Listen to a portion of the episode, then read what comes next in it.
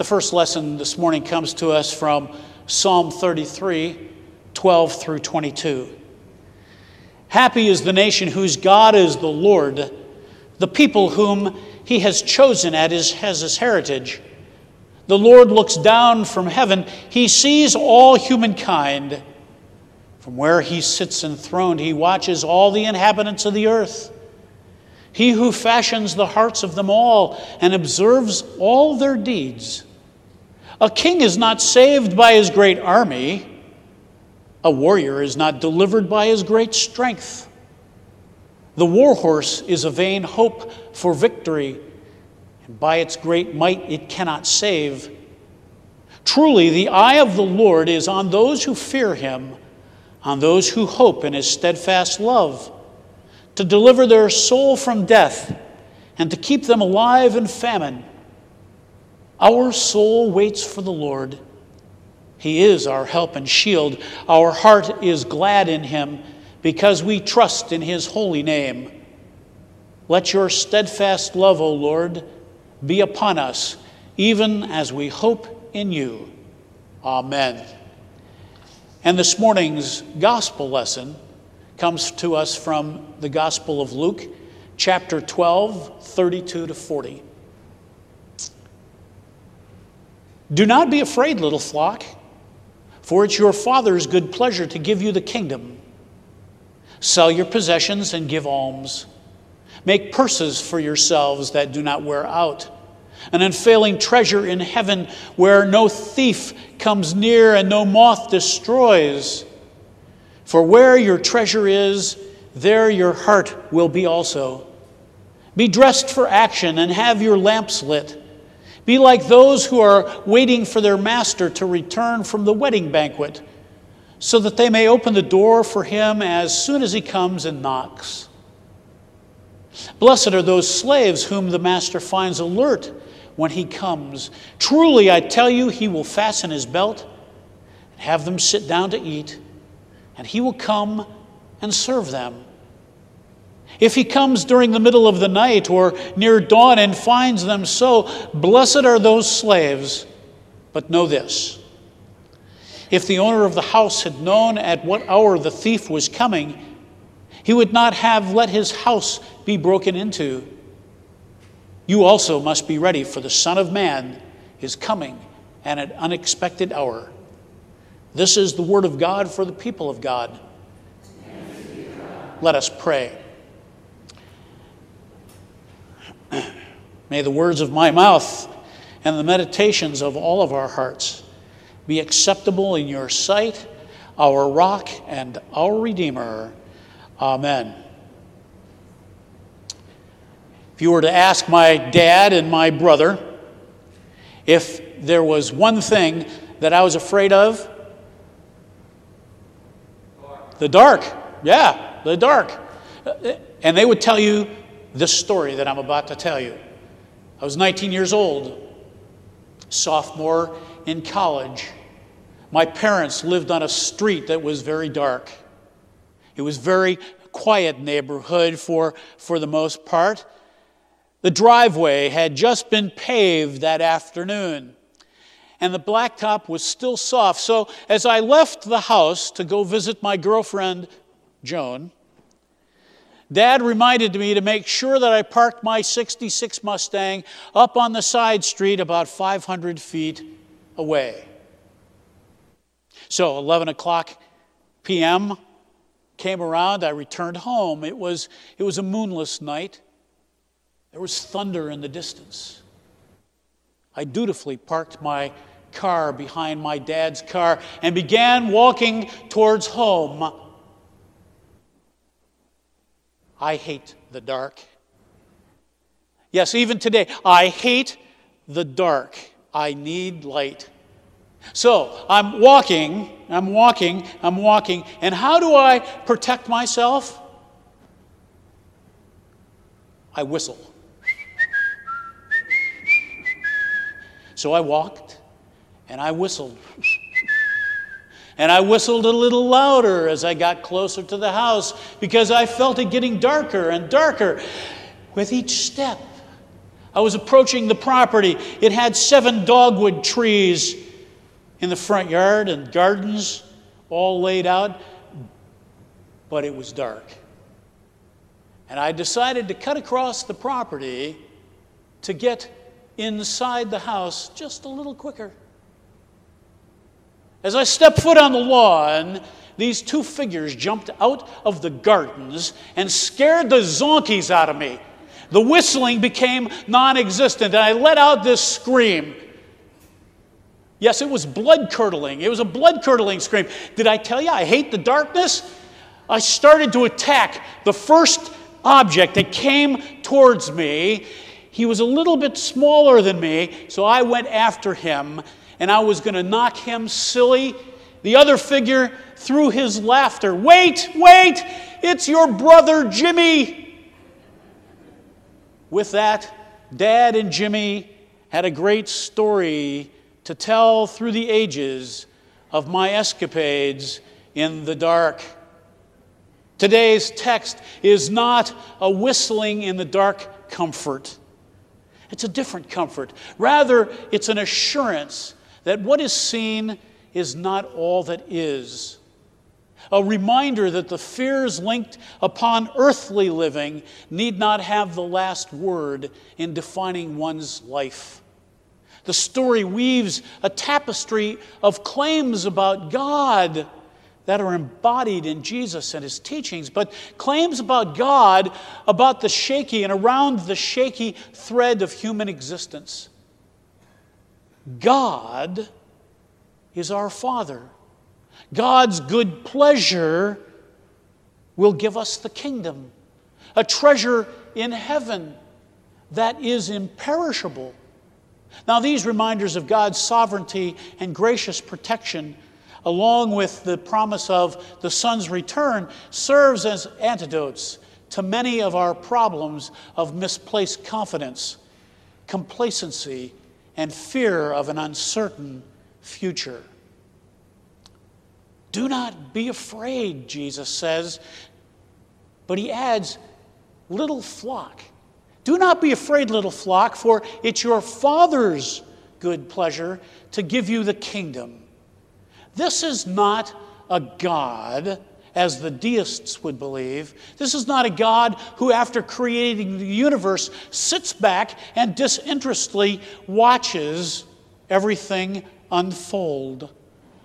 Our God is a God who attends to the sparrows and the ravens and the lilies of the field. A God whose concern for humankind extends to the very hairs on our heads. A God whose desire is to give the treasure of heaven. And Jesus speaks a surprising word of comfort to all of us whose lives are speeding along at a frantic pace. Simply said, what comes as a gift does not have to be purchased with one's wealth, or which the faithful are free to lavish on others in need. Not shame, but amazingly tender concern stands at the core of Jesus' words.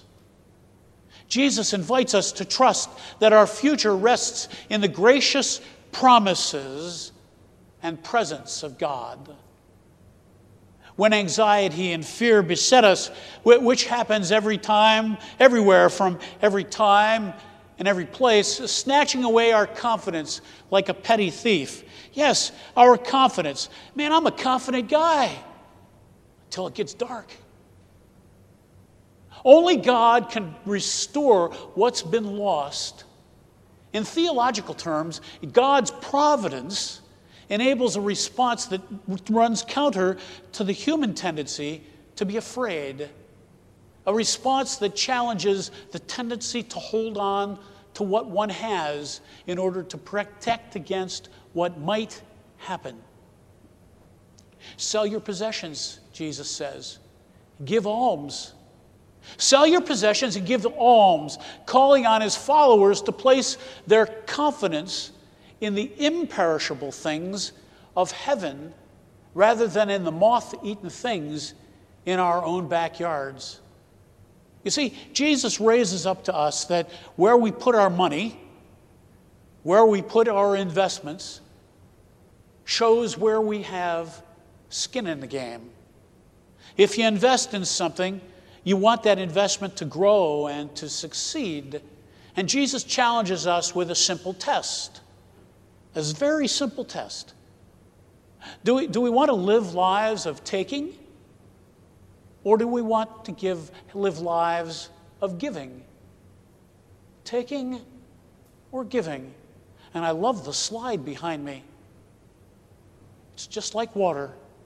It hits your hand, goes right through it. We take it and we give it.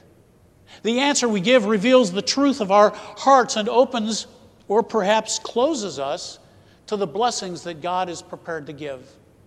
The blessings offered are known most fully by those who are no longer afraid of potential danger or darkness and death, those who live the sort of lives that many persons across time and continents cannot begin to embrace or even comprehend. You see, human sinfulness encourages us to believe that giving instead of taking will lead to destitution, deprivation, and desperation. But Jesus, Jesus promises that giving from what we have will make us mindful of the God and blessings that we are ready to receive as gifts from a God that offers us rich abundance in heaven. Being rich towards God is not primarily about putting sizable sums in the offering plate. Sorry, Debbie. I'm sorry. Making moth and thief proof purses in a better business strategy than building better barns. What Jesus directs instead is an orientation towards the whole of life as an abundant gift from a generous God, a gift that can, therefore, be given away. And it can be given away with abandon. Neither receiving nor sharing is possible when hands are grasped and fingers are clenched. It's that, it's that food in the jar psychology thing. You remember in psychology class, the food in the jar, and the monkey goes in, puts their hand in the jar to grab the food, grabs the food, they can't get their hand out. Being rich toward God involves, involves, as Ignatius would say, a generosity of spirit that opens our perceptions towards the manifestations of God's generosity that are always present, but often at the edges of awareness, easily overlooked when the focus gets obsessive. Jesus tells of the master who returns his to his household late at night to illustrate for the disciples the importance of being ready and waiting Jesus pictures God's, God donning an apron and serving a midnight banquet to those found alert and expectant. I wonder, I wonder if we, if you and I could imagine this scene depicted in a stained glass window.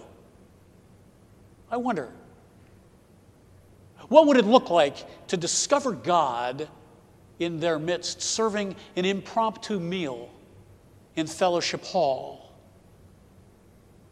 The interruption of Jesus' words today focuses not on the demands of the overly scheduled life, but on God who comes in surprising ways to offer comfort, to offer assurance, and lasting treasure to God's little flock. Our task is to use our imagination towards those things that matter to such a God. Nikki and I were talking in the administration building about two weeks ago. I think it was two weeks ago, right, Nikki? Yes, two weeks ago. And we were discussing long term plans. If you could do anything, what would you do? The answer was between Nikki and I. We could move the staff out of the administration building into the Christian Ed building onto the second floor and turn the administration building into a halfway house or a step up place for displaced families. Could we be so bold? Could we be so visionary? Where might we see the kind of God who dons an apron and serves those who wait for the things of God? Where does the simplicity of God's tender assurance intersect with the frenzy and fretting of the anxious world that we live in? It happens here at this table, his table, a table of remembrance.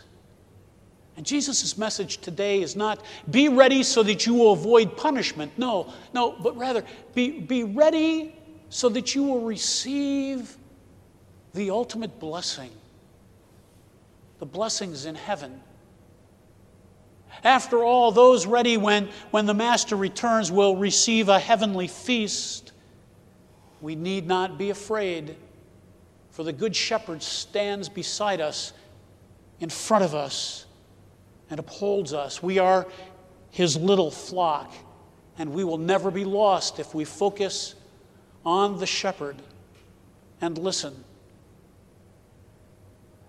He now invites us all, all of us that are baptized in the triune God, to come to his table and be nourished and have thirst quenched. He calls on us to remember what he did and does for us. Come and receive his blessings at this feast. Amen. Hello, this is Pastor Ken Goodrich, and I'm humbled that you took the time to listen to this podcast. I pray that the Holy Spirit moves you to ministry and that if you don't have a church home, that you are able to find one. Please feel free to tune in on Tuesdays at 10 a.m. and Wednesdays at 12:20 p.m. for our Bible studies, on Thursdays at 10 a.m. for our Learning Center courses, and of course, on Sunday mornings at 10:30 a.m. for our worship. Just go to fpclc.org to see all our various programs and events. Thanks again, and God bless you and keep you safe. May God embrace you and keep you in His countenance. Peace.